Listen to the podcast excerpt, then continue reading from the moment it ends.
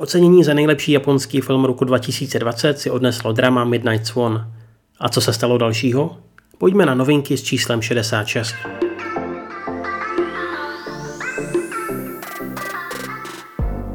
Prefektura Miyagi má v poslední dekádě docela smůlu. Jen co dozněla vzpomínka desátého výročí od katastrofy z roku 2011, přišlo minulou sobotu další velké zemětřesení o síle 7,2. Úřady vydali i varování před vlnou tsunami, které pak ale odvolali. Nahlášeno naštěstí bylo jen necelých 20 menších zranění.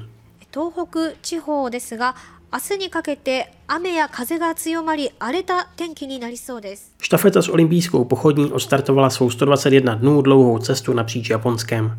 Start proběhl v prefektuře Fukushima a prvním běžcem byla japonská fotbalistka Azusa Iwashimizu. 福島県からスタートしたオリンピック聖火リレーの初日は 当地の火が消えるトラブルもありましたが Síť restaurací Global Dining žaluje tokijskou metropolitní vládu za omezení otevírací doby během pandemie. Společnost, která v hlavním městě provozuje desítky podniků, požaduje symbolické očkodné 20 korun.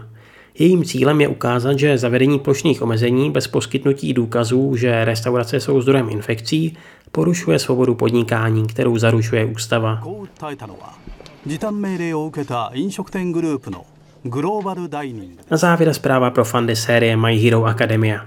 Manga vstupuje do své finální části. Při publikování 306. kapitoly v aktuálním čísle magazínu Shonen Jump to prozradil sám autor Kohei Horikoshi.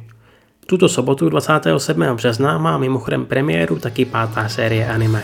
Dočkali jsme se, jatá. 大丈夫絶対勝つから突き上げたナンバーワンが指さす空の彼方